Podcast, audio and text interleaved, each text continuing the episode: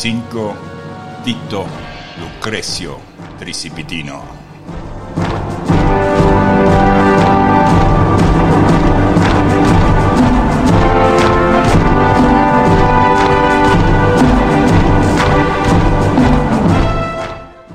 Bueno muchachos y muchachas, estamos en el año 504 a.C. y a exactamente 250 años de la legendaria fundación de Roma, eh, eso significa dos siglos y medio o, si prefieren, un cuarto de un milenio. Por supuesto que los romanos sabían de la fecha, no sabían que iban a durar tanto. Eh, y antes de comenzar, un breve anuncio. Hoy vamos a dedicar una parte del episodio para explicar cómo y de dónde sacamos el material que escribimos cada episodio, más concretamente el tema de las magistraturas. Eso lo anuncié en nuestro episodio 613, obviamente por el tema de, los, de las ruedas y los hilos, pero de todas maneras, este episodio va a llevar una, la primera de las tres partes donde vamos a explicar cómo exactamente hacemos. Vamos a tener un enlace que lo vamos a poner en la descripción bajo del video de YouTube y también en las notas del episodio en Patreon. Eh, sí, voy a leer los enlaces para aquellos que no lo ven en video, que solamente lo escuchan por audio, pero va a ser un tanto más difícil. Ahora sí, empecemos con nuestro episodio. Episodio 25 da para largo. A pesar de que forma parte de la historia bien, bien vieja, de la cual generalmente se sabe muy poco. Aquel humilde amanecer de la República Romana. Aquella época que los romanos luego van a añorar como tiempos de inocencia, tiempos de, no sé, honestidad y virtud y de una vida cólica sin igual. Eso muchachos, yo no lo creo ni por un minuto. Y aquí van las tres razones más simples. Primero, los romanos no hubiesen ni siquiera fundado la ciudad si aquí solo se tratase de honestidad, virtudes y trabajo en granjas de colores idílicos. Segundo, las instituciones que vemos en Roma por siglos y siglos a través de la historia de Roma, esas ya fueron creadas en este año. bueno, no todos, por ejemplo, vamos a luego vamos a tener los tribunos, los eh, censores y todo eso, pero el Senado ya estaba, los cónsules ya estaban, y no por el hecho de que eh, eran los tiempos, digamos, tempranos, eran más inocentes. No, nada cambió en el Senado de este año y el Senado de tiempos del emperador Augusto, con la excepción de que quizás los senadores en los tiempos de Augusto tendrán menos autoridad, autoridad verdadera. Pero las instituciones no se dedicaban a, por el, del, digamos, del bienestar de los pobres o a proteger a los que no podían protegerse a sí mismos. No. Bueno, y tercero, Roma siempre tuvo conflictos y guerra. Eh, yo muchas veces digo que Roma no es romántica. Bueno, aquí va algo más. Roma no fue idílica. El hecho de que esta época les parezca bucólica a los romanos de mil años más tarde por eh, obras de gente como Virgilio o Dion Casio, Dionisio de Alicarnaso o Fabio Pictor, que lo describían así. Es por gente que escribió lo que escribió por diferentes razones. Obviamente algunos les pagaban, a otros lo tenían como, o sea, un mecenas y les daba una... Básicamente vivían bien por escribir lo que el gobierno en sí quería que escribiesen. Así que no nos engañemos. Entonces, veamos un poquito los temas de, eh, lo que vamos a tratar de hoy. Por supuesto, el aniversario 250, bueno, hay que hacer una fiesta. Y eh, como los cónsules son Publio Valerio Publicola y Tito Lucrecio Tricipitino, bueno, van a ser cónsules hasta el primero de septiembre, pero el 21 de abril, que es la fundación de Roma, eh, está dentro del término de ellos, así que tienen que organizar una fiesta. Y esa fiesta coincide con la visita de una persona un tanto especial. Un, eh, llega un enviado de un historiador de la ciudad de Mileto y ese enviado anuncia que el próximo año va a llegar a Roma Ecateo de Mileto. Así es, Ecateo de Mileto es un historiador, también es un personaje, uno de los personajes de nuestro episodio de hoy, que bueno, ese va a ser uno de los temas que va a coincidir con la fiesta de los 250 años. También tenemos el fin de la guerra de los Sabinos. Eh, el episodio pasado tuvimos luchas en Tibur. Eh, no, no eran, como ya les dije en el episodio 24, no eran campañas, eh, batallas campales donde dos ejércitos se enfrentaban, sino que eran más bien, bueno, como se hacían las cosas aquí. Eh, habrá enfrentamientos en Camerio y en Fidenas, así que vamos a ver eso. Y también vamos a ver la salud de Valerio. Eso eh, es una parte fascinante de este episodio y va a tener que ver con serpientes y el humor de Lucrecio Tricipitino. Eh, Tito, Lucrecio Tricipitino, es hermano de eh, aquel espurio Lucrecio Tricipitino, que era el padre de Lucrecia, la que famosamente fue, eh, que se asesinó después del rapto de Sexto Tarquinio. Pero este muchacho, o sea, este hombre no era muchacho, era un viejito ya, era el, digamos, el chistoso de la familia. Él tomaba cosas con más humor. Y vamos a ver cómo va a tomar el tema de la salud de Valerio y qué es lo que va a dar eh, con el tema de serpientes en Roma antigua. Se van a reír un poco. Después vamos a tener la historia de una muchacha que nace este año, es uno de los, de los personajes en, la, en nuestra sección de nacimientos y se llama Genócrita. Voy a deletrear eso, aunque vamos a hablar a lo largo y a lo ancho de ella. J-E-N-O y después Crita, C-R-I-T-A. Genócrita era una muchacha nacida en la ciudad de Cumae o Cumas, eh, de donde provenía la Sibila de Cumas, y que tendrá que ver en el futuro de tanto Tarquinio el Soberbio como el tirano de Cumas, el famosamente conocido Aristodemo de Cumas. Una historia de un poco de pasión y un poco de amargura. Vamos a ver. Eh, también vamos a tener envío de colonos a Pomesia y a Cora. Ah, y a fines de este año van a comenzar, vamos a comenzar con protestas de los auruncos, aquellos guerreros que se ponían cuernos de bueyes en los yelmos.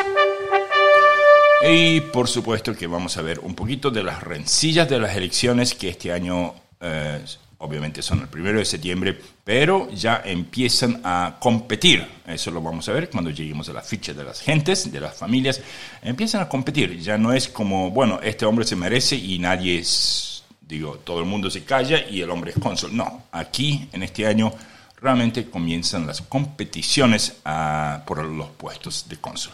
Así que bueno, vamos entonces a las partes de eso. Eh, mejor dicho, vamos a ver el preview del año 504 a.C. En este momento Roma se extiende eh, del lado izquierdo del río Tíber, si uno mira el Tíber eh, del modo en el que fluye en el mar Tirreno, es decir, el mar Mediterráneo, y se extiende todo hasta Ostia, hasta Laurentum, pero no mucho más allá en, digamos, la región de los latinos eh, y por eso para aquellos que ven la ficha en YouTube van a ver el color amarillo abarca muchísimo, muchísimo de toda esa zona. Eh, ya no está el color de los sabinos porque este año finaliza la guerra muy temprano, alrededor de abril o mayo. Así que pues esta, eh, esta ficha de este año no incluye porque pues calculamos esa guerra como terminada. Eh, también tenemos una marcha triunfal de Publio Valerio Publicola, aunque las fastes dicen eso, pero en, muchos, en muchas fuentes eh, nos cuentan que esa marcha triunfal la obtuvieron no tanto Publio Valerio Publicola, sino también el hombre cuyo nombre es el título de este episodio, Tito Lucrecio Tricipitino.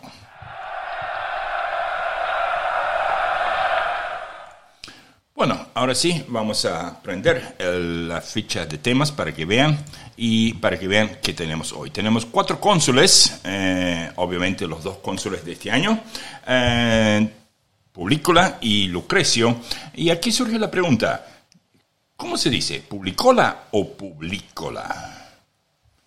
Eh, me dejan un comentario si quieren. Eh, es el cuarto y último eh, consulado del hombre y es el segundo y último consulado de Lucrecio Tricipitino.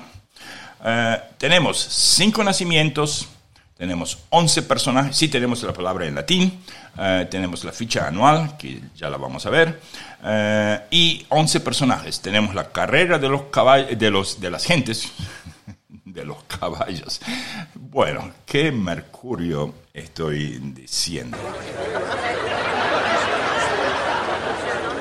Eh, la carrera de las gentes, o sea, de las familias, a ver quién consigue más eh, consulados, todavía no, existen, no existen tribunados, pero y todavía no existe un dictador, pero eso también les va a dar puntos.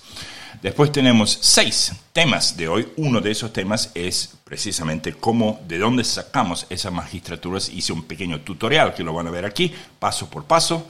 Eh, y bueno, si siguen los pasos van a poder ver de qué es lo que realmente veo en el Internet. Eh, es una librería universitaria.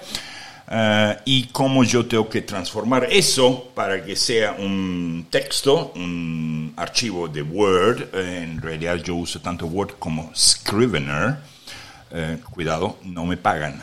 Ni Word ni Scrivener me pagan para yo decir eso, pero ambos son buenos y tarde o temprano yo voy a empezar a publicar esos en nuestro sitio de Patreon para aquellos niveles de más altitos, para que pues puedan ver los errores y horrores ortográficos que hago mientras escribo y bueno, y a veces hasta las diferencias de lo que escribo y lo que termino diciendo, porque muchas veces yo escribo una nota y después yo la desarrollo mientras hablo y pues en el archivo está solamente, no sé, una palabra como para yo recordarme de lo que tengo que decir.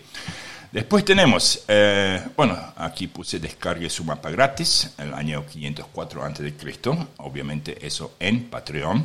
No necesita, para eso no necesita ser eh, mecenas nuestro. Y tenemos esta vez un solo obituario. Así es, encontré una sola persona que haya muerto este año. Increíble. Eh, la saga familiar está apagada, o sea, porque no existe, va a empezar, eh, la saga familiar va a empezar mucho más tarde, ya vamos a ver cuándo, y de ahí próximos episodios, otros y saludos y a otra cosa. Y ya con eso vamos a nuestros temas. Y el primer tema va a ser el, eh, el preview del año, ya lo vimos, vamos a los nacimientos. Tenemos cinco personas, Lucio Furio Medulino, Genócrita de Cumas, Cayo Marcio, el primer hijo de Coriolano, y después tenemos dos cuya fecha yo puse un asterisco porque no es seguro si es este año o el año siguiente, tanto de Bolerum Publilio como Publio Volumnio Amintino Galo.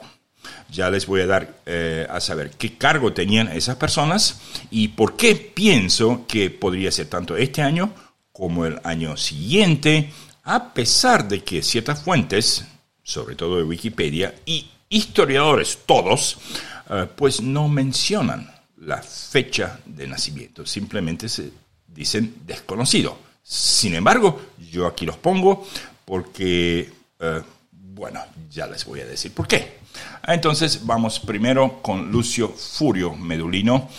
Eh, y aquí tengo una ficha de los furios. Yo me voy a, yo voy a sacar esto y me voy a sacar también de la cámara para que vean una ficha de los furios, una, una labor intensa que yo hago, eh, pero que está en inglés, y donde aparece aquí los primeros, digamos, seis personajes históricamente ordenados, cronológicamente ordenados de la gens de los furios. Eh, la ficha, repito, está en inglés, eso es una obra que yo hago precisamente para una eh, para un sitio web que se llama academia.edu, o sea, educación, eh, y por eso lo estoy haciendo en inglés. La primera persona que aparece de la gente de los furios, en realidad no se llama Furio, sino Fusio. Y eso fue en los tiempos del rey Tulo Hostilio. Ese espurio Fusio fue el, digamos, notario público que anotó en, ya no sé si fue papel o una, una no fue en mármol, pero a lo mejor fue en, eh, sobre un cuero, anotó los nombres y la fecha de los hermanos Horacios y En aquella famosa lucha entre los tres, entre el grupo de trillizos que lucharon eh, entre la gente de Alba Longa y la gente de Roma para que, con el fin de que las batallas, mm, o sea, para que la, el, ejército entero no tenga que luchar, porque ambos estaban de acuerdo que los etruscos, muy pegaditos, o sea, del otro lado del río, sobre todo en Belles, estaban mirando y si alguno de los dos o los dos se debilitaban demasiado, eh, pues ellos, los etruscos, iban a poder atacar. Entonces, para evitar eso, para que los ejércitos, digamos, se ahorren ese trabajo, eh, pues hicieron que dos eh, pares de trillizos se enfrenten y ahí es donde ganaron los Horacios. Ahora, este Espurio Fusio fue un hombre que eh, hacía las anotaciones. Era, yo no sé si llamarlo como una especie de ministro de Tulo Hostilio, pero es el primero de la gens de los Furios que aparece con nombre y apellido, como se dice, en la historia de Roma antigua. El segundo es Sexto Furio Medulino eh, y es el que eh, vemos hoy en día. Eh, posiblemente fue un tribuno militar, no, perdón, ese sería el tercero. El segundo sería Sexto Furio Medulino, que en el 488 va a ser cónsul. y aquí obviamente va, a ser, cónsul sufecto, por eso viene subrayadito el número del año, porque no es un cónsul, eh, digamos, directo. y, bueno, no es el cónsul, no es sufecto, sino segundo, o sea, no el, no el senior, sino el junior. Y a pesar de que parece que fue muy joven, pues vamos a ver qué pasó cuando lleguemos al 488. Obviamente son 12 años más 5 años aquí. Eh, en realidad tendría que ser muy joven. A ver, a ver, a ver. Eh, entonces, nacimiento tenemos Lucio Furio, no Sexto, perdón. Lucio Furio, no se trata de este, pido disculpas. Y aquí Lucio Furio Medulino no fue eh, el número 12 en esta ficha, sino el número 5. O sea, con, será cónsul en el 474. O sea, 26 años hasta el 500 más 4, 30 años. Sí, o sea, a la, a la edad de 30, sí, eso tiene más sentido. Sexto me parecía muy, muy temprano. Bueno, volviendo al tema de los nacimientos, vamos al tema de Genócrita de Cumas. Y aquí tengo que eh, añadir que Genócrita, y voy a prender la cámara ahora que ya no necesitamos la ficha, Genócrita en inglés se escribe con X. Así como Jantes, una ciudad de Asia Menor, se escribe Zantes con X. Y para más, en inglés se lee como la Z, o sea, la Z de cuando uno duerme o como hace el ruido que hace un mosquito cuando anda Z. La X, los ingleses, cuando está al comienzo, la leen como la Z, o sea, la Z. Xylophone en vez de xilófono.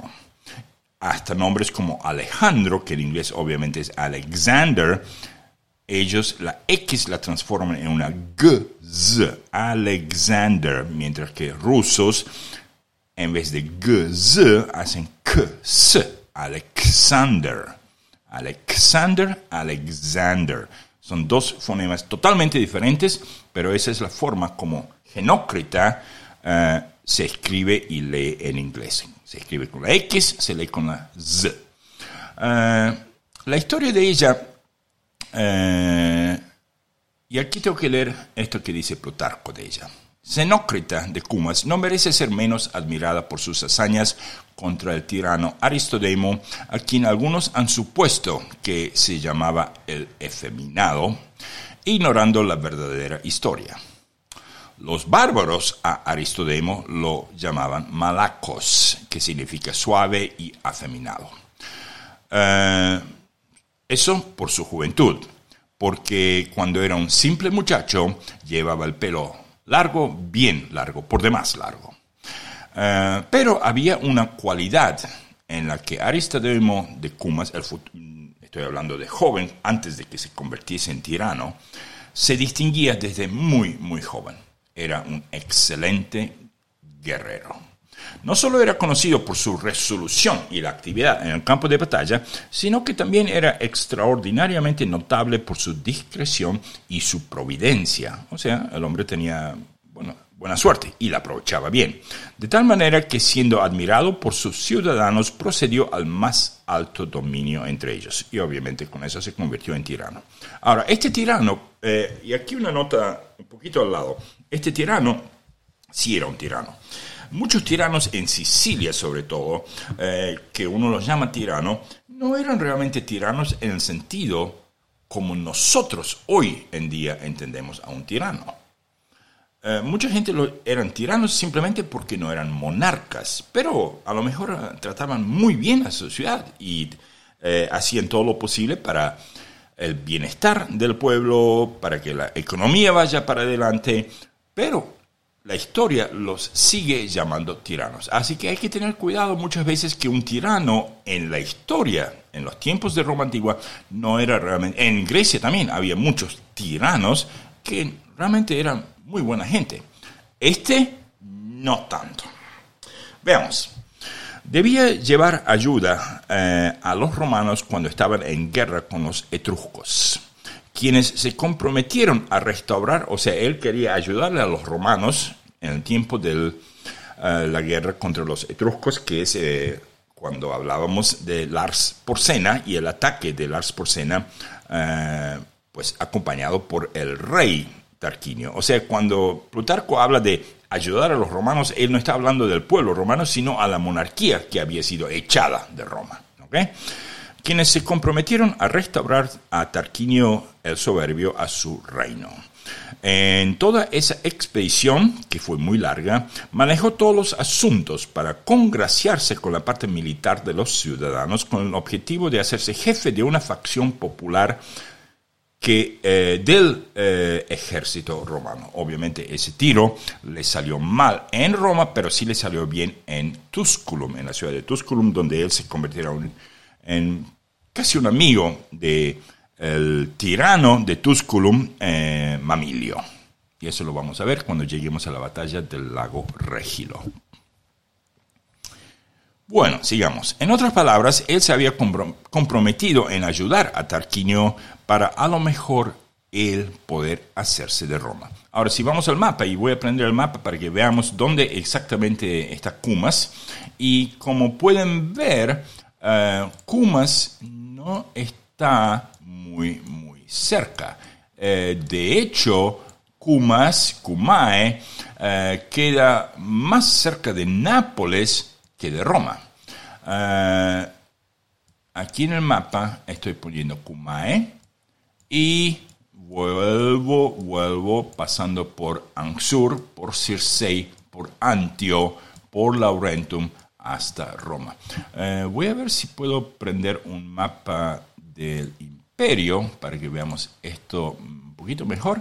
Y aquí sí podemos ver eh, dice Neápolis, pero no dice Cumas. Entre Puteoli y Neápolis está, eh, digamos, el cabo ese, el cabo de Cumas, donde se encuentra la ciudad de Cumas. Ahí pues es donde Aristodemo de Cumas fue, eh, digamos, gobernaba con la ciudad y de ahí él quería, él tenía planes de hacerse, de apoderarse de Roma. Por eso era que eh, ayudaba eh, en todo lo que podía. Bueno, volviendo al tema de los de, la historia de Genócrita de Cumas. Después de convertirse en tirano, cambió muchas de las reglas que jóvenes, tanto muchachos como muchachas, tenían que obedecer en la ciudad de Cumas y obviamente eso tenía que ver con su, digamos, inclinación sexual. Muchachos debían llevar cabello largo y vestir túnicas extremadamente cortas para que sus largas piernas fuesen fácilmente visibles. También llevaban adornos en los brazos, alrededor del cuello y hasta llevaban brazaletes dorados en muslos y tobillos.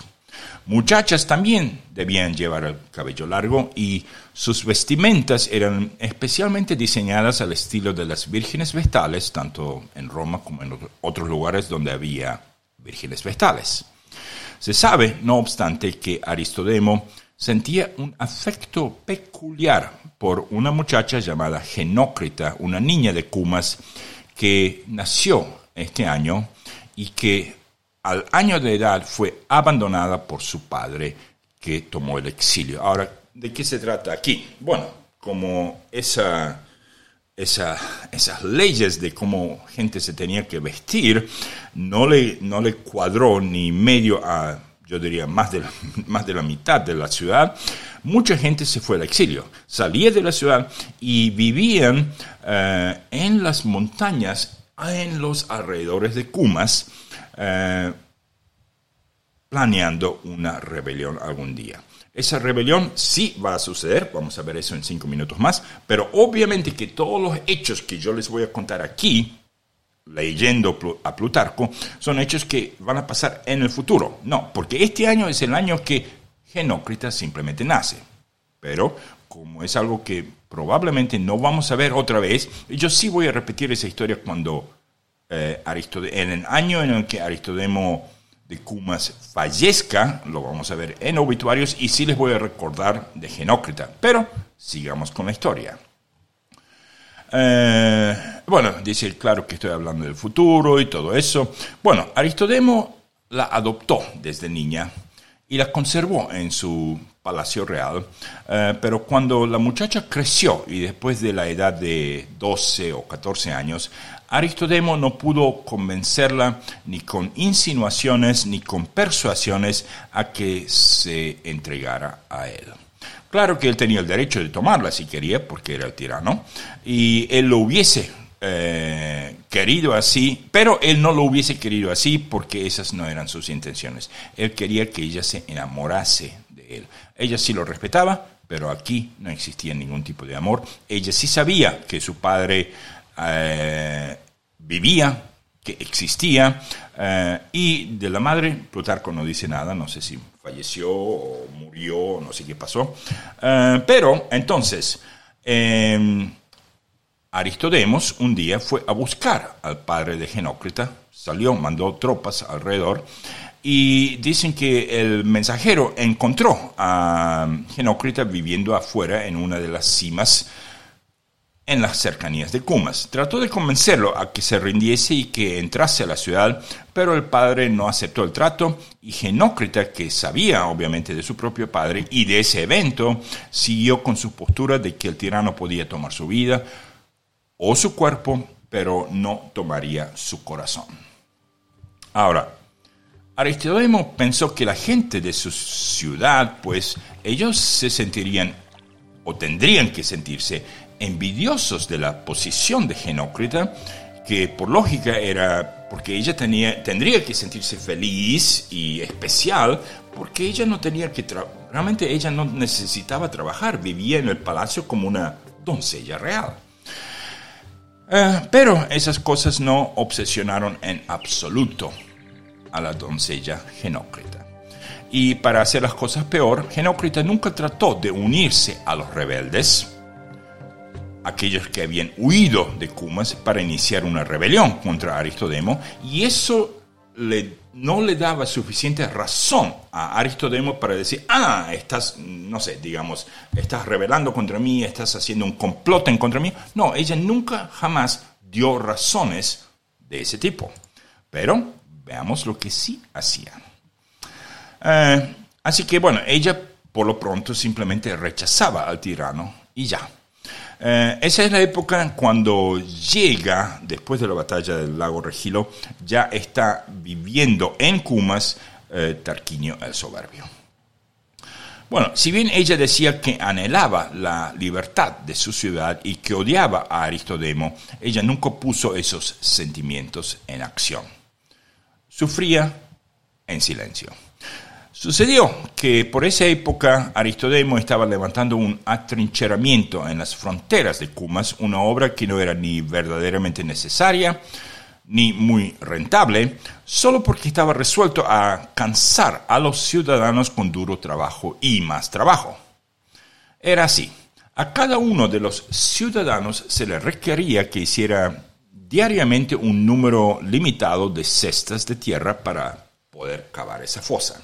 Y él esas fosas realmente lo hacía muy a menudo porque haciendo fosas de afuera de la ciudad hacia como, como, el, más como el centro de cada una de esas fosas, él podía hacer traslados militares. Recuerden, la, eh, digamos, las rutas o calzadas romanas todavía no se habían inventado, así que usaba fosas. Eh, para el traslado de su ejército eh, en caso necesario. Bueno, sigamos. Cierta doncella que estaba ahí excavando tierra, al ver acercarse a Aristodemo, corrió a un lado y se cubrió la cara con el delantal. Cuando Aristodemo se alejó un poco, los hombres que estaban cerca de esa muchacha se rieron y le preguntaron por qué se había cubierto la cara. Ella respondió, deliberadamente en voz bien alta, como para que Aristodemo la pueda escuchar, que todos los hombres en Cumas, que de todos ellos Aristodemo era el único verdadero hombre. Ok. Le da un halago a propósito en voz alta y Aristodemo con eso se fue, pero no reconoció su voz. Según Plutarco, esa frase, así dicha, provocó a los hombres a la vergüenza. Y se pusieron claro, lo que ella quiso decir, que Aristodemo es el único verdadero hombre, es porque los demás eran como eh, cobardes en no comenzar una rebelión o portarse como hombres, como enfrentarse al hombre, al, tirano. Y obviamente esa, esa oración que ella dijo provocó la, provocó vergüenza y se pusieron a pensar en cómo pues recuperar sus libertades y ya no tener que vestirse así, digamos, afeminadamente. Eh, resulta que esa muchacha era obviamente ni más ni menos que Genócrita, ya de 14 años de edad y que hacía trabajos en la fosa cada día mientras le mentía a Aristodemo que iba a caminar por los mercados de la ciudad o los jardines del tirano. Cuidado, no estaba fomentando una revolución, simplemente, en sus propias palabras, estaba haciendo las cosas que su padre, de haber estado dentro de la ciudad, tendría que hacer. Entonces ella se tomó como responsabilidad, mi papá no lo puede hacer, pues yo voy a estar cavando las fosas. Obviamente yo creería, eso es un cuento de Plutarco, que no podía hacerlo todos los días porque creo que Aristodemo la mantenía o vigilada o ocupada, no sé. De todas maneras, las palabras de Genócrita se propagaron por las afueras de Cuma y muy pronto Genócrita se convirtió en un símbolo de libertad e insurrección contra el tirano, a pesar de que ella no buscaba esa insurrección. Un hombre llamado Timóteles, T-I-M-O-T-E-L-E-S, Timóteles de origen griego, organizó una invasión a la ciudad desde los montes colindantes pero para que esa invasión tuviese éxito, Timóteles necesitaba que alguien abriese las puertas de la ciudad, cualquiera de las puertas, de noche y desde adentro.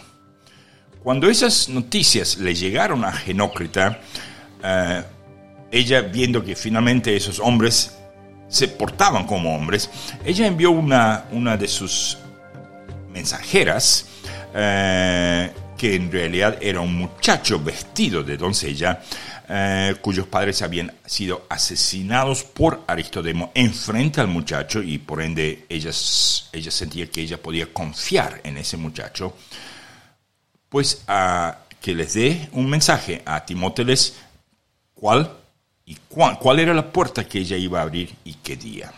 Bueno, algo había cambiado en el corazón de Genócrita y por primera vez ella se puso en acción para ayudar a derrocar al tirano de, tirano de Cumas, quien además protegía dentro de sus muros al rey de Roma, el exiliado Tarquinio el Soberbio.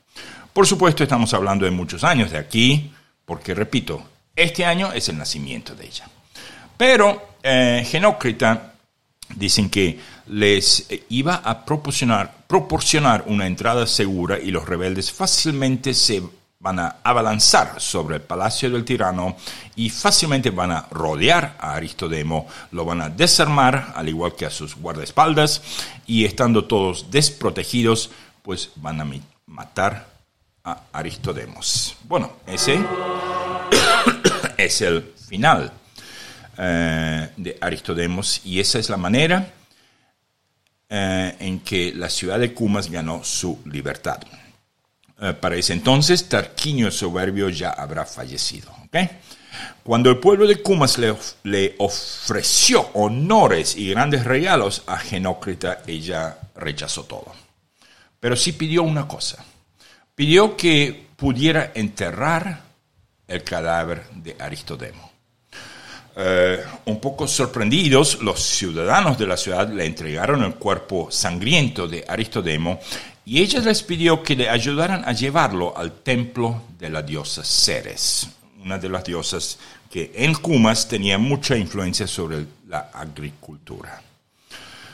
Eh, el pueblo no le negó esa petición y por muchos, muchos años Genócrita residió en ese mismo templo, y por muchas generaciones, ella ya muerta, Genócrita era comparada a la misma diosa Ceres.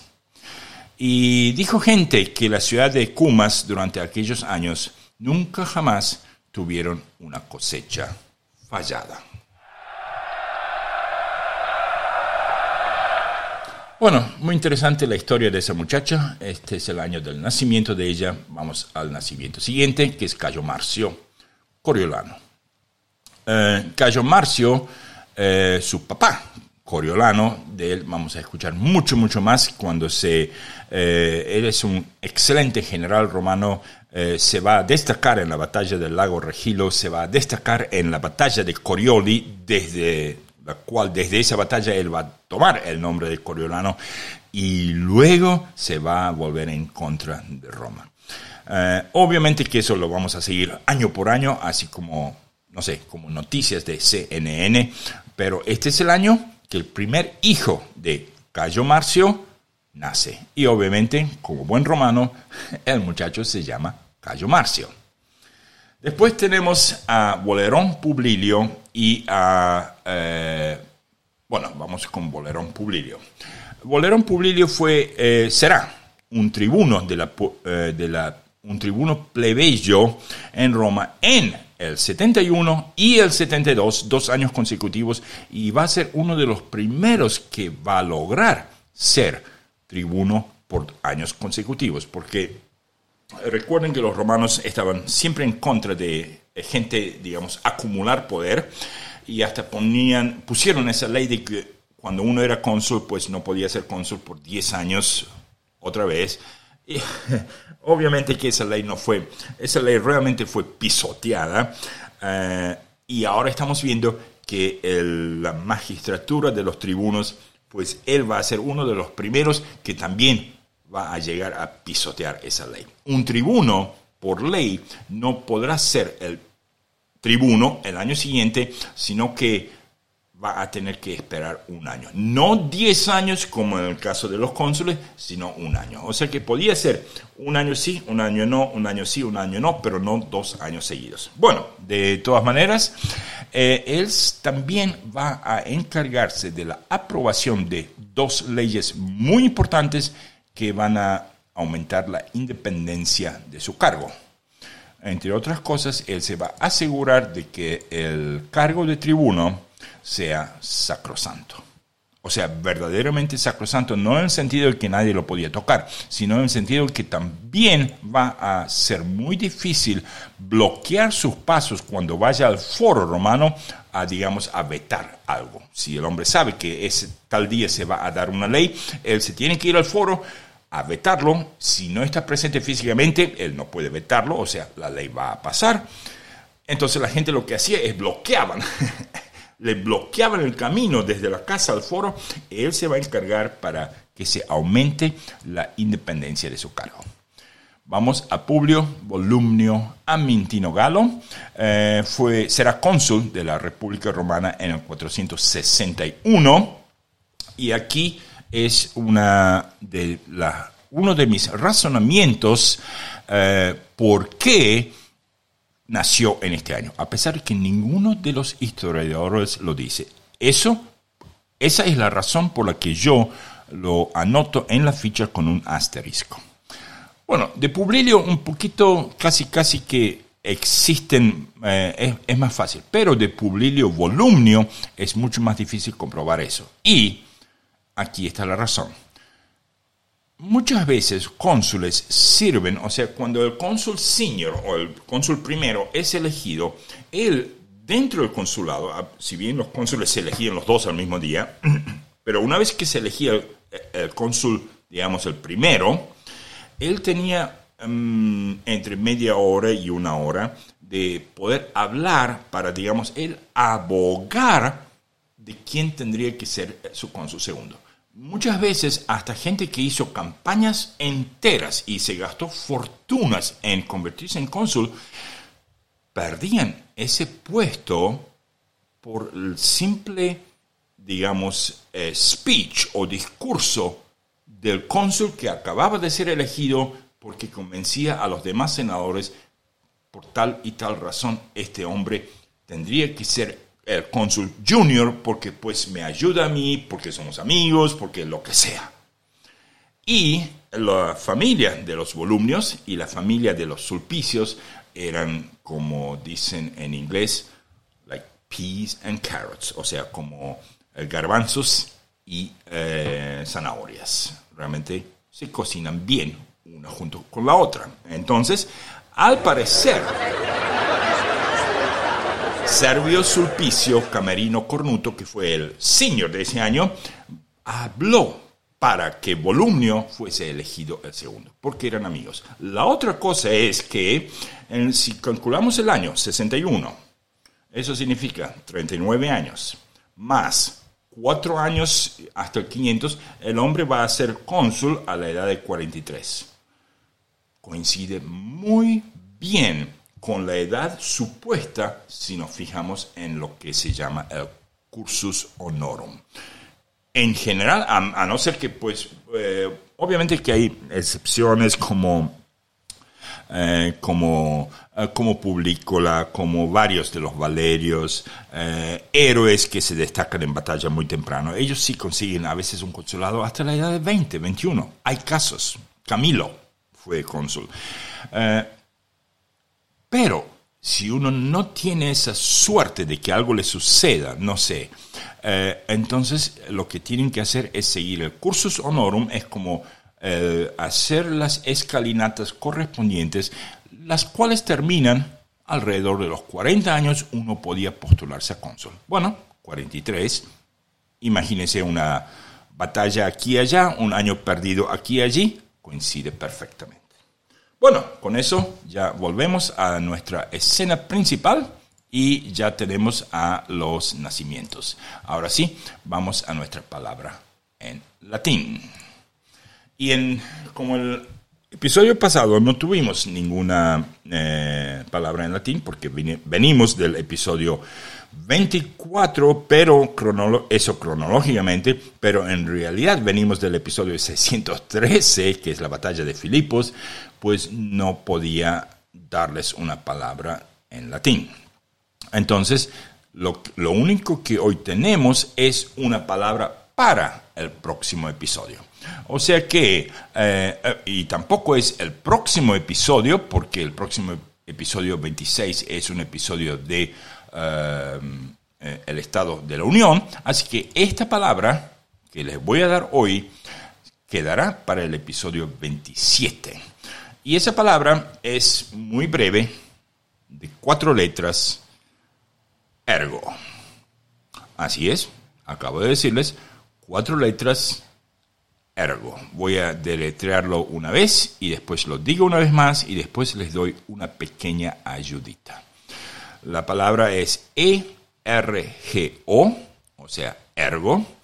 Y como ayuda, se trata de un adverbio en latín. Es más, es una palabra que hoy en día es tan, pero tan famosa que honestamente yo no creo que esa palabrita sea problema alguno hasta para aquellos que les gusta leer Asterix, las famosas revistas que me encantaron a mí durante mi propia juventud y que hoy le leo a mi hijita, eh, la palabra ergo aparece en un montón de oraciones en latín. Bueno, ya tenemos esto, ergo entonces para todo el mundo, eh, en, eh, bueno, y obviamente que pueden discutir esa palabra en nuestro canal de Discord o simplemente esperan hasta el episodio 27 que ahí vamos a explicar y dar ejemplos. Generalmente pongo uno o dos ejemplos eh, de lo que es ergo. Vamos ahora a nuestra escena principal y ya con eso tenemos la palabra en latín. Vamos a la ficha anual. Y aquí tenemos la ficha anual que, bueno, simplemente dice 504, eh, App Urbe Condita 250 y eh, termina obviamente la guerra de los Sabinos, eso lo vamos a ver en el tema de hoy, y tenemos a los cónsules eh, y obviamente que ven que los cónsules gobiernan hasta el 20, hasta el 30 de agosto, en aquel entonces agosto no tenía 31 días, y el primero de septiembre hay elecciones. Esas elecciones nos van a dar a Agripa Menenio Lanato, su primer y único consulado, y a Publio Postumio Tuberto. Él eh, va a tener en total dos consulados, este será su segundo y último consulado. O sea, en septiembre vamos a tener a un Postumio y a un Menenio. Mientras los postumios son bien agrandados, los menenios son bien humildes, pero me estoy adelantando al tema. Eh, esas fichas ustedes las pueden bajar desde nuestro sitio de Patreon, así que no voy a hablar mucho más de eso, es eh, simplemente como una digamos, con un respiro mientras les estoy hablando de este episodio. Aquí también tenemos la ficha de las elecciones a partir del 509 a.C. y para que vean que desde el 509 hasta el 479, o sea, por un total de 30 ah, años, las elecciones eran el primero de septiembre hasta el 29. Así que agosto tampoco tenía 30, sino 29 días. Bueno, de ahí, desde el año 478, las elecciones van a ser el primero de agosto. Así que cada vez que ocurra ese cambio y cada tanto yo simplemente voy a recordarles de eso, prender esa ficha y pues con eso vamos a seguir. Bueno, vamos a la escena principal y ya tenemos la ficha. Vamos a los personajes, que esa es la parte gruesa de, junto con temas, esa es la parte gruesa de nuestro eh, episodio de hoy. Obviamente que Publio Valerio Publicola y Tito Lucrecio Tricipitino son eh, los cónsules de este año, elegidos el año pasado, pero cónsules de este año. Y bueno, de ambos de estos veteranos hemos hablado un montón ya. ¿Qué más podemos añadir? Bueno, podemos añadir que eh, Publio Valerio Publicola, su último consulado, sí va a tener una marcha triunfal. Las fastis no dicen que Lucrecio recibió una marcha, marcha triunfal. Simplemente mencionan a Valerio. Pero tanto Livio como Dionisio de Alcarnaso, nuestros eh, nuestros, eh, los dos personajes que consulto más frecuentemente cuando estamos en esta época de la, digamos, la República Temprana, ambos dicen que sí lo recibió.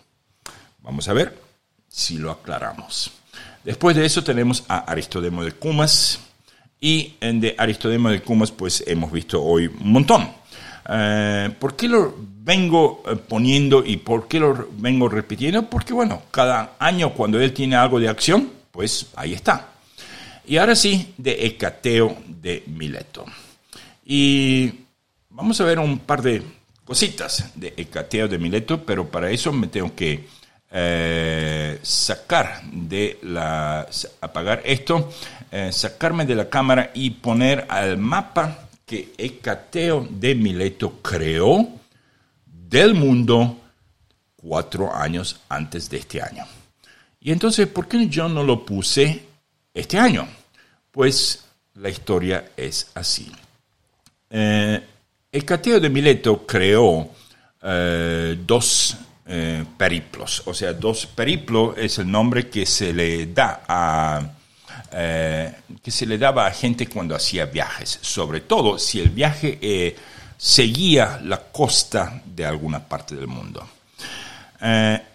Y la razón por la que Hecateo, él hizo dos periplos, uno en la parte oeste o occidental del mar Mediterráneo, no llegó hasta eh, Tartesia, no llegó hasta Hispania, llegó hasta donde vivían los celtas, o sea, Francia de hoy, eh, y la otra en la parte oriental, donde fue hasta, desde el Mar Rojo, cruzó la península del Sinaí, Siguió por Siria, siguió hasta el Mar Negro y hasta se puso en contacto con la gente que hoy llamamos los escitas. Em, fue tanto historiador como geógrafo y él, una de sus frases más célebres es que eh, él sabía decir que eh, todo lo que relataban los griegos, eh, pues a él le parecían estupideces. Así es, así decía él. Y entonces, bueno, veamos por qué él eh, hoy eh, aparece como personaje del año. Resulta que este año él envía, él también va a ser un personaje en nuestro próximo año, o sea, el 200, el 503 antes de Cristo. ¿Por qué? Este año él envía una delegación a Roma eh, diciendo que el año que viene, él ya estaba en el sur de Italia, diciendo que el año que viene él va a estar en Roma, va a pasar por Cumas, va a pasar por Tusculum y va a llegar a Roma donde él va a describir cómo los romanos vivían. Obviamente que eso eh, va a ser mencionado porque eso pasó muy temprano durante el año, pasó antes de la fiesta de los 250 años de Roma. Y cuando Tricipitino dio su discurso para esas fiestas, el 21 de abril, eh, él menciona al eh, ellos hasta querían que el delegado se quedase para que se lo mostraran en, la, en el foro a la gente, pero el hombre tenía, no sé, o apuro para volver a su amo, a Mileto, eh, o, eh, bueno, no estaba en Mileto, al sur de Italia, o tenía otras cosas que hacer, pero Lucrecio en su discurso lo venía repitiendo como tres veces que ahora Roma era tan, pero tan importante que hasta la gente de Mileto sabía de Roma. Obviamente que eso no es cierto. Roma, yo no creo que en aquel año nadie, excepto el cateo de Mileto, hubiese sabido de Roma. La gente normal, o sea, la gente común y corriente no tenía ni idea. Primero, Mileto es, no es, sí, es parte del mundo helénico, pero no está en Grecia, está en lo que hoy es Turquía. Y lo segundo es, está bien, bien al sur, más allá de, más al sur de Éfeso. Esa gente estaba más en comunicación con Siria, con Palestina, con Egipto, no con Italia. Pero obviamente que eh, Lucrecio, un poco, él era un hombre de, joven, era muy de, muy buen ánimo. Él cuando tomaba se ponía a contar cuentos, mientras que otros se ponían a luchar o a llorar, lo que sea, cada uno responde de otra manera, pero él se ponía a contar cuentos cuando tenía demasiado vino. Eh, de todas maneras, este emisario vino a explicar la misión de Hecateo de Mileto, que él iba a describir cómo vivían los romanos para los griegos. Porque él, repito, eh, una de las frases célebres de Hecateo de Mileto, dicho sea de paso, Hecateo, él recibió ese nombre de su padre, eh, un hombre muy rico, eh, un comerciante muy rico en el puerto de Mileto, eh, debido a la diosa griega Hécate, eh, diosa de la prosperidad, diosa de varias cosas más, yo me olvidé, eh, y si bien la diosa es obviamente femenina, él decidió darle ese nombre a su hijo Hecateo de Mileto. Bueno, con esa ocasión, Hecateo de Mileto va a venir el año siguiente, escuchen esto, y va a entre otras cosas, dar un discurso en el Senado, pasar un tiempo con los senadores, lo van a llevar por todos lados. Ya, yo ya me imagino, del Palatino hasta las cuevas del Quirino, eh, del Quirinal, eh, el Monte Velio, que todavía existía. Eh, lo que obviamente no se imaginan es que Cateo va a caer en Roma justo el día que el uno de los cónsules de hoy, Valerio va a fallecer. Así que eso un poquito le va a arruinar, o sea, va a ser como una lluvia para un día de festival. Y la otra cosa que vamos a incluir en este cuento, el cuento de Roma, es que él va a decidir entrevistar a 10 chicos de 10 años de edad. Él los va a elegir. Él va a ir caminando por Roma, él va a elegir chicos que simplemente él va a apuntar con el dedo y decir que venga el padre de él para que me dé permiso para que yo hable con este niño o esta niña. Sin importarle si ese niño es hijo del cónsul o hijo de un pordiosero o, eh, no sé, hermana o hermano de una virgen vestal. Sin importarle. Simplemente se va a tomar el tiempo y va a tomar notas con una pequeña adición. En siete años más, y así dijo él, en siete años más, él va a volver y va a buscar a esas mismas diez personas para ver cómo sus vidas cambiaron. O sea que él va a seguir a 10 personas dentro de la ciudad de Roma y va a venir cada siete años a, digamos, perseguirlos o acosarlos y de esa manera crear una enciclopedia. Eh, sus obras eh, son muy famosas, son muy elocuentes, son muy diferentes a, a las demás obras en Grecia de aquel tiempo. Y bueno, eso es lo que va a hacer. Así que de él vamos a ver el episodio que sigue y otra vez en siete años y otra vez en siete años. Y calculo yo que va a ser hasta el año de la muerte de Hecateo de Mileto o mientras tenga fuerzas para hacerlo. Pero eso va a ser en el 460. O sea que tenemos 45 años más de eso. Bueno, vamos a ver.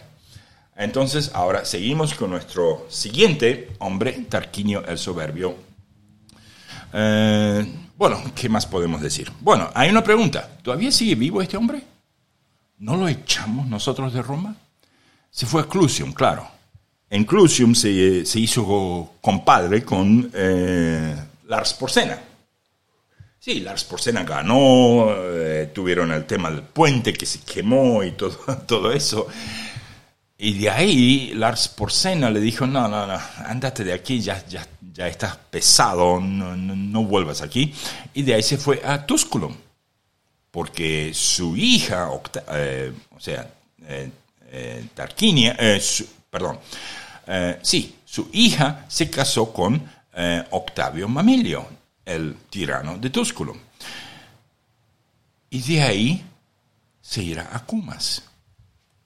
Y volvemos al tema de la historia de Aristodemo de Cumas. Todavía no, eso va a pasar después de la batalla del lago Regilo. Así que quedan unos 10 años, pero sigue vivo, sigue planeando volver al trono, él nunca abandonó. Y yo, hoy en día, yo lo compararía a Donald Trump, diciendo, a mí me robaron el trono, yo tengo que volver a Roma. Así que, Tarquinio Soberbio, a partir de hoy, Donald Trump.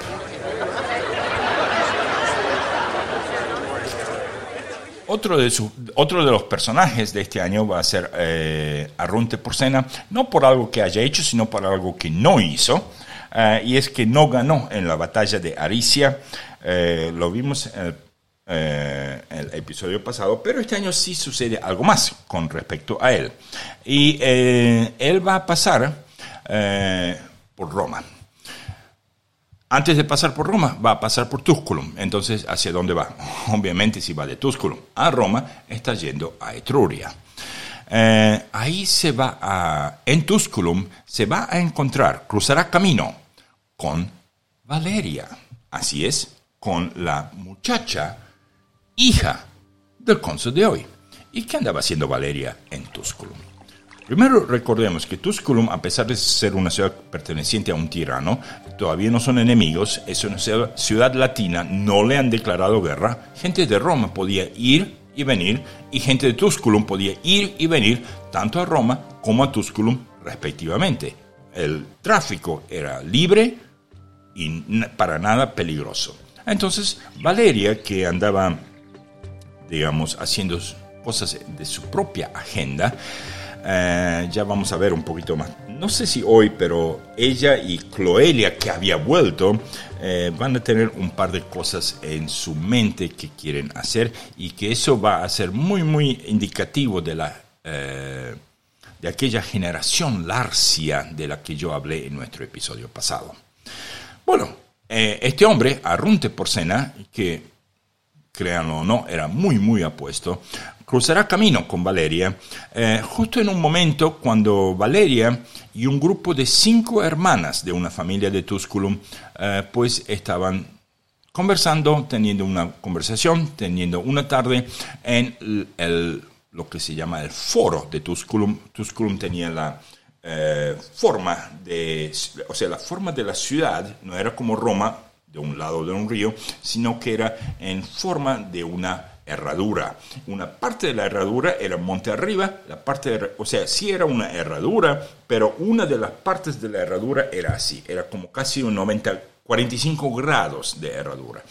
La clase alta vivía arriba, la clase baja abajo y el foro estaba en el medio. Estaba, digamos, no, sobre, no estaba sobre un llano.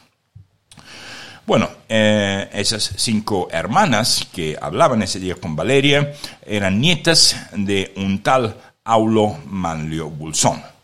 Eh, eso lo vamos a vamos a ver mucho más de eso en un futuro, eh, porque Aulo Manlio Bulsón va a entrar en nuestra, tanto en nuestro cuento de Roma como en nuestra saga familiar.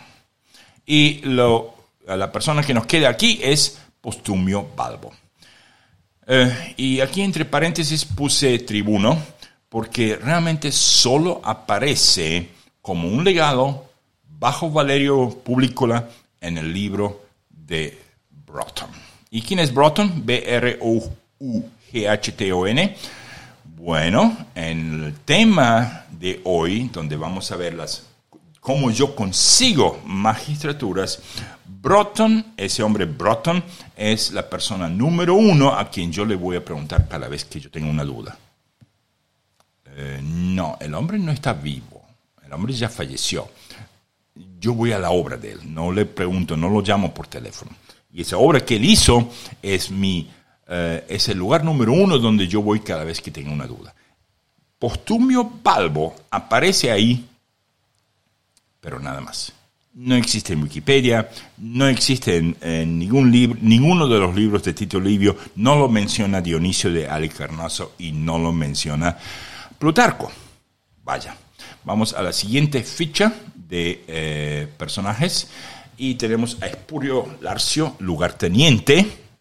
Y eh, también aparece como, como un lugarteniente, un eh, especie de centurión o legado de Tricipitino, o sea, el otro cónsul de hoy.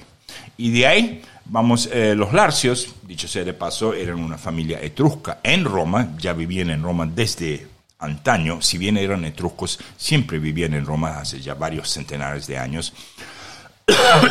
y el hermano de Espurio, llamado Tito Larcio, eh, será dos veces cónsul. En el 501, o sea, en tres años más, y en el 498, ya lo vamos a ver, y también va a ser uno de los primeros dictadores.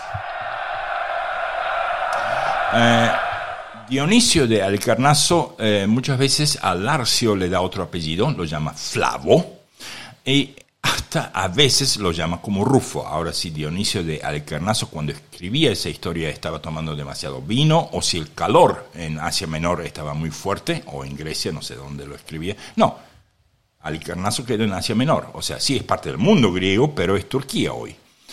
Eh, así que el hombre le da, a veces lo llama Flavo, a veces lo llama Rufo y a veces pues lo llama Larcio. Bueno, tanto Flavo como Rufo, si vamos a ser honestos, er, sí eran apellidos comunes, al igual que Larcio, eh, y lo que originalmente significaba que eh, ambos nombres, Flavo o Rufo, significaba gente de pelo rojo. O sea que eh, tanto Espurio Larcio como Tito Larcio, eh, pues eran pelirrojos. Y de ahí, su, de ahí eh, nombres. Así que pelirrojo el hombre. Ahora seguimos con Opia. Opia fue una virgen vestal y este es el año en que Opia se convierte en virgen vestal, justo el día de la fiesta de los 250 años de Roma. Obviamente era una muchacha virgen hermosa y dedicada a su profesión. Será virgen vestal.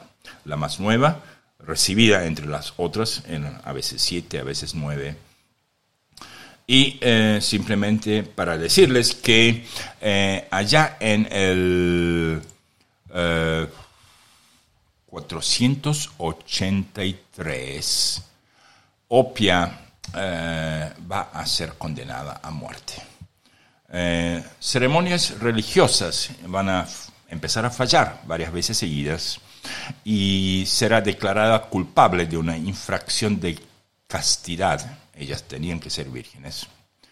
Eh, y bueno, va a ser condenada a muerte. Eso lo vamos a ver en un horrible episodio. Me voy a sacar de la cámara para que vean el episodio ese episodio 50 llamado Opia y la guerra de los Fabios. 483 y obviamente que para los que ven por YouTube ese episodio lleva las llamas de la diosa Vesta. Recuerden que es la única diosa en eh, el panteón romano que no lleva una, digamos, una figura de una persona o un centauro o lo que sea, simplemente es representada por el fuego. Bueno, volviendo a, nos quedan dos, Agripa Menenio Lanato y Publio Postumio Tuberto. Ambos hoy son personajes porque son elegidos el 9 de septiembre y lo que sí tienen que ver ellos es que ellos, estos dos, se van a tener que dedicar a la, al problema nuevo y ese problema va a ser una protesta de uno de los pueblos llamados auruncos. Voy a volver a poner el mapa aquí y para que vean, los auruncos estaban por la zona entre Cora y Suecia Pomesia. Los auruncos también eran, aquí están los equios, los hernicios, los volscos, ay, cuando lleguemos a eso va a estar bueno, eh, y eh, los marcios, etcétera, etcétera. Los rutulios también, eh, aunque los rutulios ya casi, casi están exterminados, ya casi no existen, los auruncos van a ser el próximo peligro, junto con otro tema que es que entre muy cerca de la fecha del de, cambio de cónsules va a suceder que vamos a tener el envío de varias familias romanas, Roma siempre hacía eso, mandan a 100 familias como colonos a vete a tal lugar, construyes tus casas, vive allí, sigues eligiendo aquí. Cuando tengamos elecciones, comicios, lo que sea, vienes a Roma, esto es menos de un día a caballo. Eh, y, eh, y así romanizaban su vecindario. Obviamente que eso es el tema del episodio que sigue, porque las dos localidades donde los van a mandar, Cora y Pomesia, no les va a gustar ni medio que de pronto haya 100 familias nuevas de romanos. Eh, qué, están haciendo aquí? Nosotros aquí vivimos hace cinco siglos y estos vienen ahora aquí, tienen más derechos que nosotros, entonces va a haber eh, revueltas. Bueno, ya con eso estamos con los personajes. Vamos a la carrera de las gentes. Y la carrera de las gentes, hoy tenemos un Valerio y un Lucrecio. Y con eso los Valerios obtienen cinco puntos, cinco consulados, y los Lucrecios tres puntos. Y ahora eh, digamos, el número uno en la carrera esa, si eso fuese una carrera de Fórmula 1, son, es la familia de los Valerios, en segundo lugar la familia de los Lucrecios y en tercer lugar la familia de los Horacios. Como pueden ver, en total, solo hasta ahora, solo existen ocho diferentes familias que pues obtuvieron puntos. Eso, por un lado, porque eh, todavía no tenemos la magistratura de los dictadores, no tenemos la magistratura de los tribunos y no tenemos la magistratura de los decemviros. Solamente cónsules y cuestores que no dan puntos, porque cuestores pues era, era muy fácil convertirse en cuestor. Entonces, con eso ya estamos, vamos a los temas y batallas. Y aquí tenemos seis temas. Fin de la guerra contra los sabinos. Eso lo habíamos mencionado un poquito. Lo desarrollamos en nuestro episodio pasado, pero lo quiero repetir. Aquí se trataba de obtener terreno para la familia de los Claudios en las cercanías de Fidenas. Obviamente que Fidenas, al igual que Apio Claudio, eran sabinos. Mucho, mucho de mucha de la gente en Fidenas era sabinos. Era prácticamente dentro, o casi casi dentro del territorio de los sabinos. Hubo luchas en nuestro episodio pasado, especialmente en Tibur. Va a haber luchas hoy en las localidades de Camerio. Eh, y aquí les doy el mapa para que veamos dónde queda Camerio de Roma. Obviamente tenemos que ir un poquito más al norte. Fidenas, Camerio, Tibur, Ah, y otras localidades aquí. Aquí está Gaby. Caenina ya no existe. Y eh, ahí está. El puntito anaranjado, bien arriba en el mapa, Cameria. Ese fue uno de los lugares donde eh, los cónsules de hoy, Valerio y Lucrecio, pues ganaron. Con eso obtuvieron la marcha triunfal. Entonces, el segundo tema, Roma cumple 250 años. Eso fue el 21 de abril, la leyenda se mantenía. Lo que sí me quiero imaginar es que en aquel entonces el famoso eh, Rom, en inglés se llama Romulus Hat, o sea, la choza de Rómulo sobre el Palatino todavía se mantenía. Yo me quiero imaginar que eso haya sobrevivido durante los 250 años de la monarquía. No existe durante el reino de Augusto, ya está bye bye. Pero me quiero imaginar que sabemos que sí existen dos de las puertas que Rómulo excavó y bendijo y hasta fue con el arado según las tradiciones etrusco-romanas. Eh, y dos de las puertas de aquella, eh, eh, de aquella primera empalizada que Rómulo había construido alrededor de los palatinos sí existían. Eso sí sabemos quisiera imaginar que esa fiesta hubiese sido tanto en el foro como en la cima, encima desde la cual gente podía mirar hacia abajo, hacia el foro, y que esa fiesta haya sido eh, honrando pues al Roma. Sabemos que sabemos que eh, mencionaron al mensajero de Hecateo de Mileto y eso les dio muchas razones para digamos para celebrar porque Roma se sentía de pronto mucho más importante eh, no sé, lo único que les faltaba es que el emperador chino haya mandado a alguien a Roma para eh, decir que el emperador chino venía el año siguiente.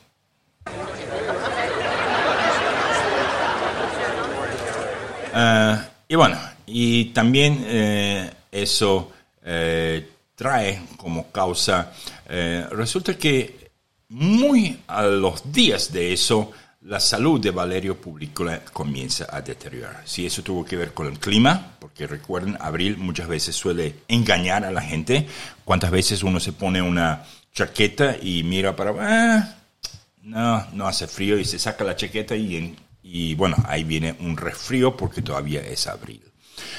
Eh, obviamente no estoy hablando de chaquetas, pero sí eh, Valerio Publicola tenía edad. El hombre ya estaba viejo. Esto es su cuarto consulado. Eh, él va a fallecer el año que viene. Pero lo, digamos, un, un tanto chistoso que aquí les quiero dar como cuento, porque es un cuento de Roma, además yo puedo decir lo que quiero porque yo pagué por este micrófono. Resulta que eh, em, la gente empieza a buscar cuál era la razón por la que el hombre se haya enfermado. Bueno, y la respuesta es, el hombre está viejo, ¿qué más? Pero no, los romanos tenían que, supersticiosos como eran, ellos tenían que encontrar otra razón.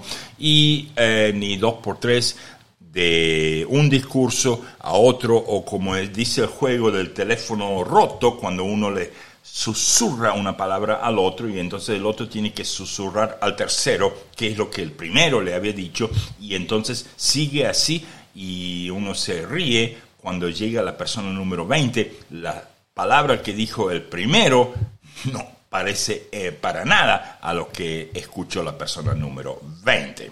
Entonces, a lo mejor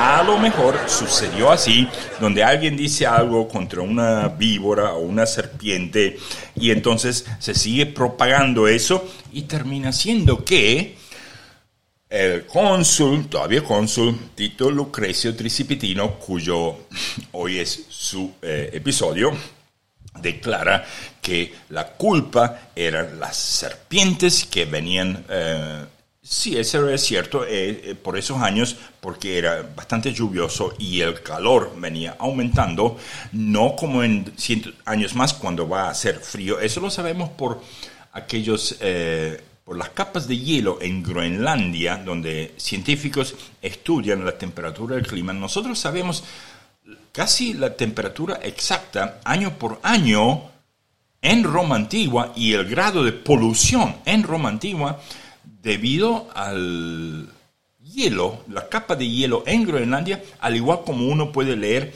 digamos, eh, si un año era bueno o malo, leyendo los anillos de un árbol. Entonces, sabemos que eh, hacía más color y hacía, había mucho más lluvia. Es posible que eso haya traído el tema de las serpientes. Había más serpientes. Y bueno, como les digo, el teléfono roto terminó en que se declaró, le declararon pues la guerra a las serpientes. Mientras una, mientras una mitad de Roma se dedicaba a cazar serpientes por los canales y todo eso, la cloaca máxima ya existía, acuérdense, la otra mitad se dedicaba a, digamos, cuerear o sacarle el cuero a esas víboras, eh, no sé, para venderlas, creo, calculo, calculo yo. Pero había una excepción. El cónsul había dicho muy, muy claramente que serpientes sagradas no han de ser tocadas. O sea, no había que tocar serpientes sagradas.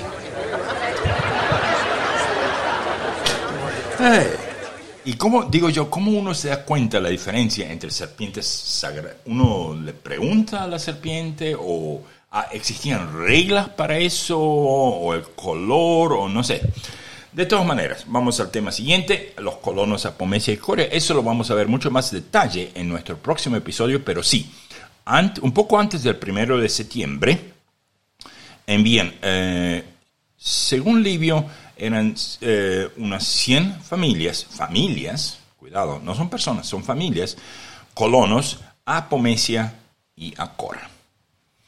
Están en camino eh, y generalmente los mandan antes de que llegue el invierno. Eh, ellos también vienen con, digamos, si bien no eran ingenieros, porque el ejército romano está lejos de ser lo que va a ser luego, pero venían con gente que iba a construir esas casas bien rápido. Entonces, para que cuando llegue el invierno, ellos estaban bien ya en menos de un mes. Tema siguiente, las fasti triunfales. Y aquí simplemente les quiero mostrar el, esto. Y según las fichas de las fastis triunfales, el triunfo, que fue eh, el, creo que en mayo o junio, se le dio a Publio Valerio Publicola. Pero, repito, eh, tanto Tito Livio como Dionisio de Alicarnaso le asignan marchas triunfales a ambos eh, cónsules. Ahora, a la hora de creer a Tito Livio y creer a las fastis, yo le creo más a las fastis.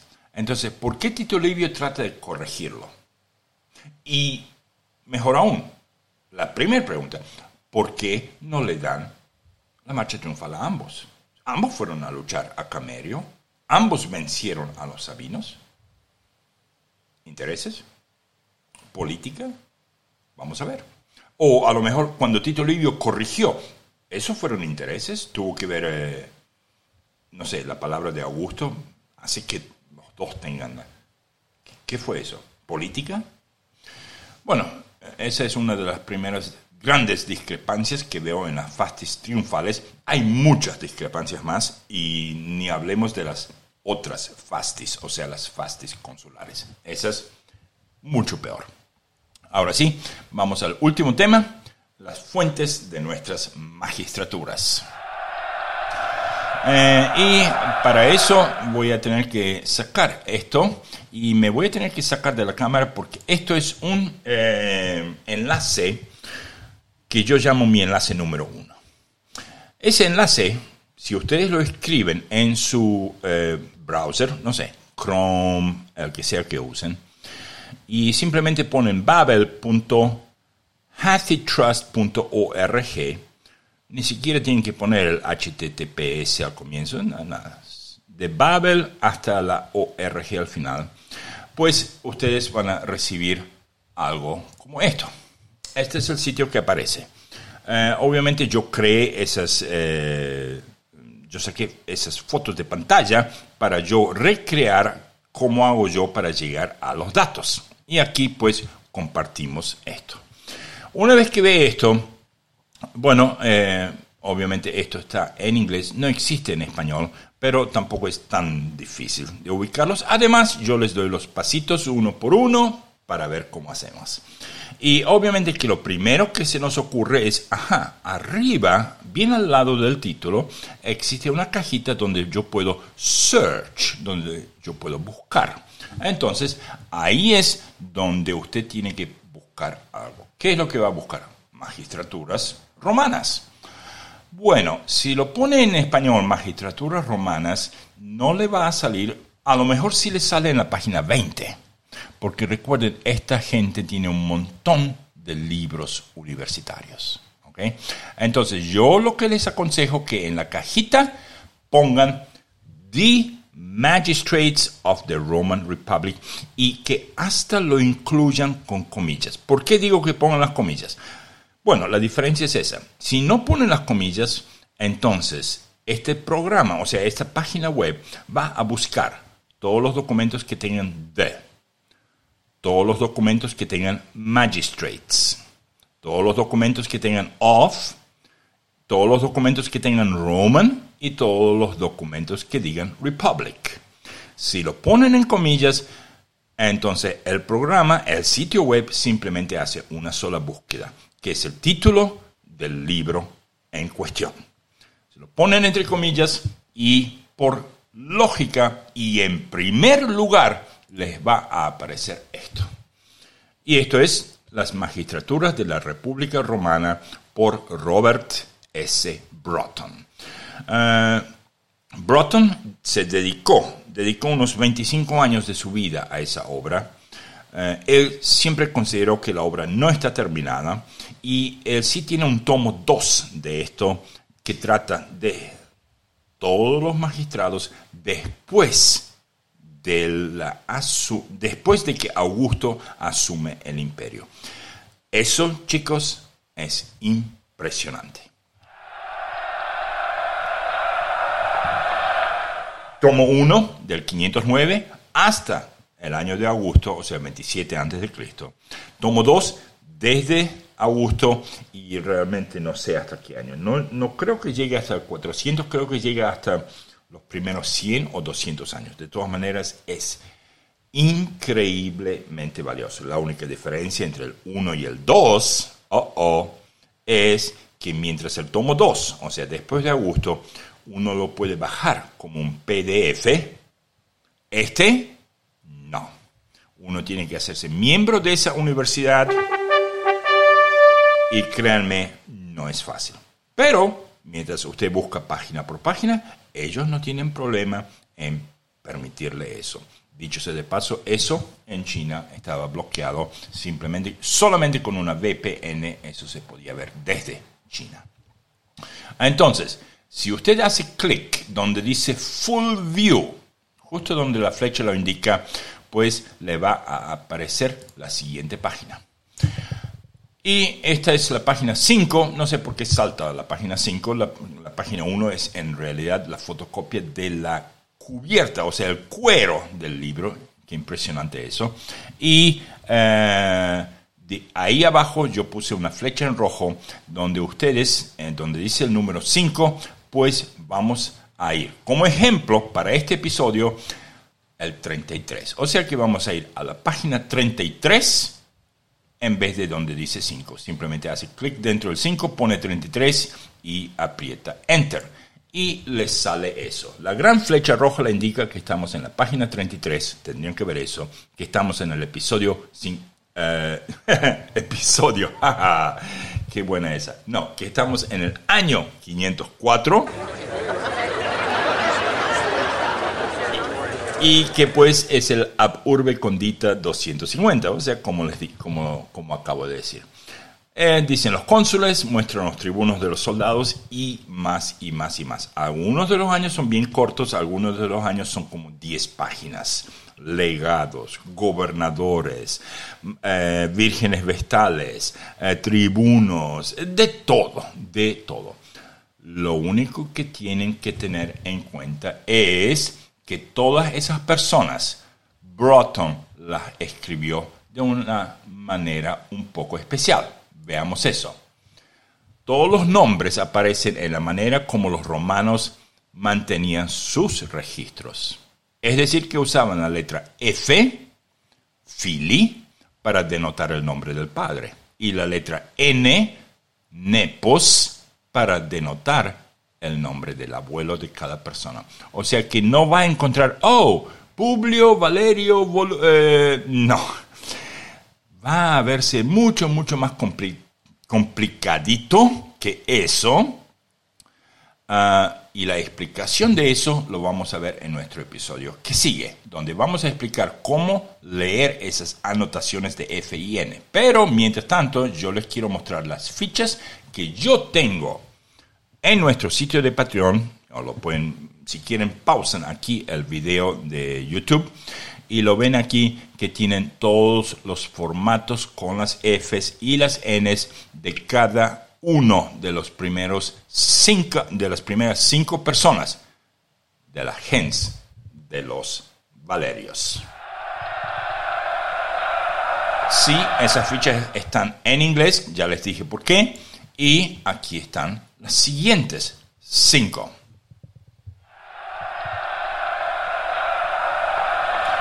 Y como, como dicen los vendedores cuando venden, y como si esto no fuera suficiente, también creo, o sea, creé una, un árbol genealógico de la eh, la ficha número uno del árbol genealógico de los Valerios, donde vemos el primero de los Valerios, sus hijos y obviamente ustedes, es muy fácil de entender cuáles son hermanos, dónde están los padres, dónde están los abuelos y todo eso, no hace falta ni explicar mucho. Eso, obviamente, eh, en nuestro sitio de Patreon. Ahora sí, vamos a volver al grupo de temas y batallas. Y con eso, pues, hemos cerrado nuestra última fuente, o sea, las fuentes de magistraturas. Ahora, la el episodio que sigue. No el que sigue porque es un episodio de Estado de la Unión. Episodio 27, vamos a ver la segunda parte de donde yo saco gente.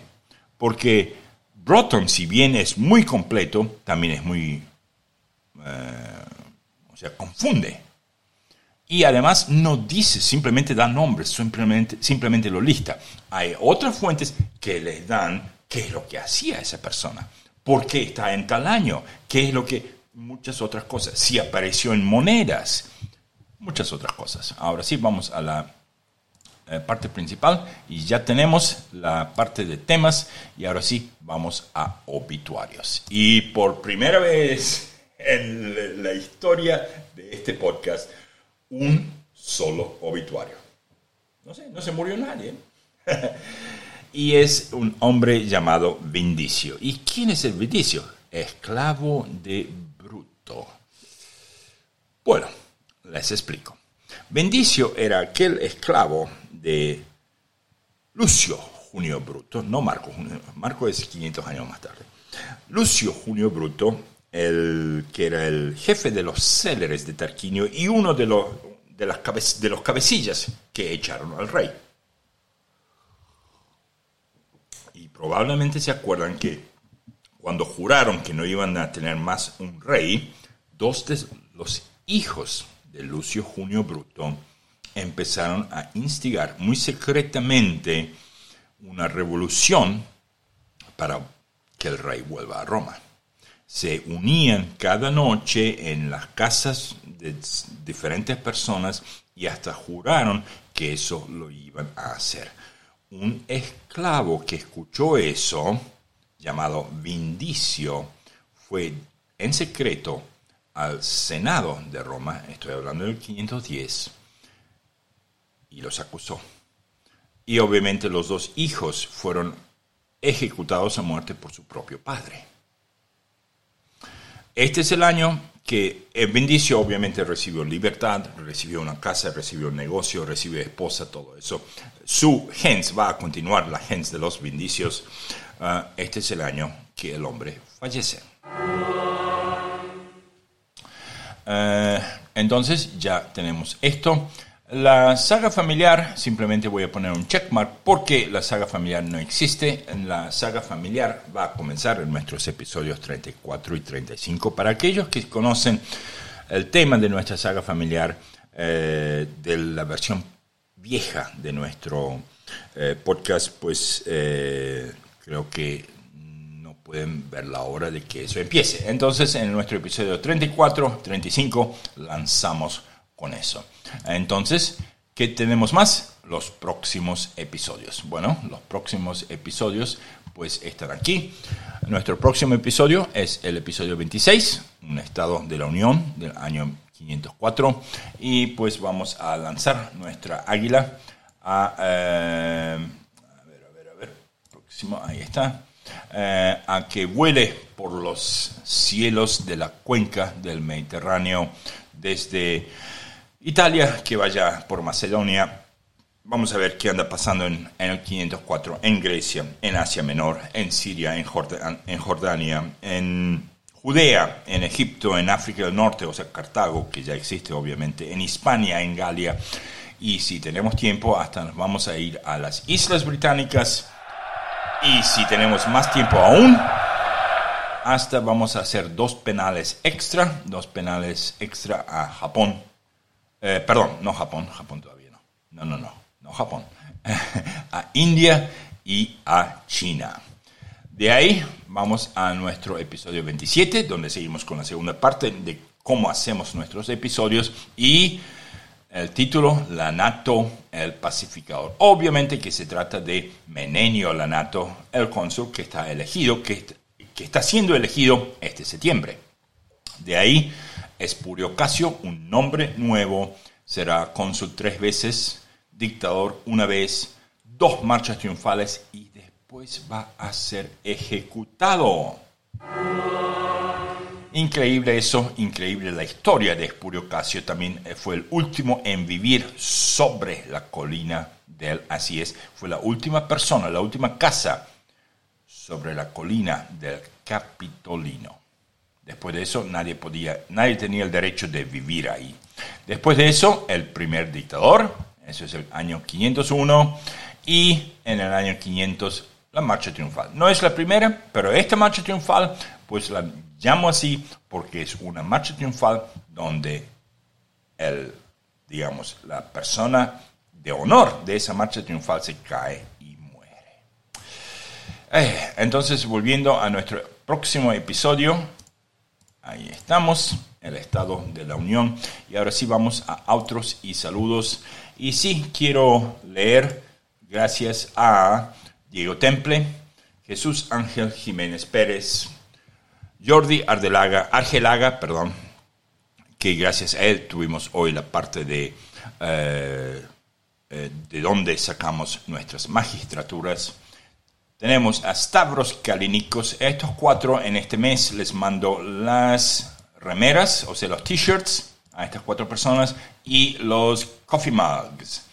A las cuatro siguientes personas, Julián Mercado, Lorena Bedoya Arboleda, Todd Bolin y Fiona, voy a chequear si ya están por encima de los 10 pesos. Les voy a mandar la, taza de café. Y eh, en nuestros laureles de honor tenemos a Carlos Madrazo, Julen Mirren, Roberto Calderón, Sara Jiménez Bedoya. Gracias, Sara, por ese eh, muy bonito comentario eh, que nos has dejado en Patreon con, con respecto al sonido de los episodios viejos y los episodios nuevos. Tenemos a Carlos Yugueros y a María Luis Acedo, quien se nos ha unido esta semana y además va a participar en algunos de nuestros episodios muy pronto. Y ahora, antes de cerrar, quisiera aquí leer un comentario que recibí de uh, Julen Mirren. Eh, primero voy a poner este checkmark. Esto ya está. Eh, quiero leer algo que Julen Mirren escribió como un comentario en nuestro canal de YouTube. Es impresionante. Hola Abel, es una alegría tenerte de vuelta. Dices que estás solicitando papeles para venir a España. Espero que sepas lo que haces. Interesante eso. Me gustó el recuerdo a tu madre. Ahora, por otro lado, y sobre los contenidos, recuerden que ella está comentando sobre nuestro episodio 613, o sea, el tema de la muerte de Julio César, muerte de Cicerón y todo eso. Uh, pero en concreto, ella se refiere al comentario que yo hice en nuestro episodio 613, que ambos triunviratos tenían básicamente un astuto y dos idiotas. Yo creo que usé esas palabras, ella las transformó en un listo y dos tontos. Entonces, seguimos, sigo leyendo lo que ella escribe. Eh, ahora, por otro lado y sobre los contenidos, dices que el primer triunvirato había dos tontos y un listo. La pregunta es, ¿cómo es que siendo César, Flamen de Júpiter óptimo máximo, fue asesinado en los Idos? ¿Y cómo puede ser que ese hecho acabará desembocando en el final de la República? Bien mirado el hecho de que el pontífice máximo de Júpiter fuera asesinado en los Idus, parece más un alto sacrificio ceremonial al dios que un asesinato. Sigue ella. En vez de inmolarle un carnero blanco, le ofrecieron a su hijo y tiene muchos paralelismos con la propia historia de Cristo. ¿Hasta qué punto controlaba Julio César su propia vida? ¿Cómo puede ser que un hombre desahuciado y acosado por las deudas, ganase tanta notoriedad. Ella escribió esa notoriedad. ¿Qué hay de cierto sobre las redes en la sombra con las que tuvo contacto en Hispania y su protección política a raíz de eso? ¿Qué sabemos de todo eso? ¿Era César consciente de su papel? Como quizás lo fuera posteriormente Octaviano? ¿O fue conducido a un final cataclísmico sin ser consciente de lo que desencadenaría como símbolo de su persona? Gracias. Julen, el agradecido soy yo. Ese comentario, como esos comentarios, pocos. Esto es más de una pregunta, obviamente no esperes que responda esto. Quiero que esto se convierta en una polémica, que más que yo mismo se una a esto, porque realmente lo que has escrito, Julen, vale oro. Gracias. Eh, bueno, ya con eso volvemos a otros y saludos. Y con eso ya los saludo, pongo el outro y nos escuchamos en nuestro próximo episodio. Gracias por escuchar.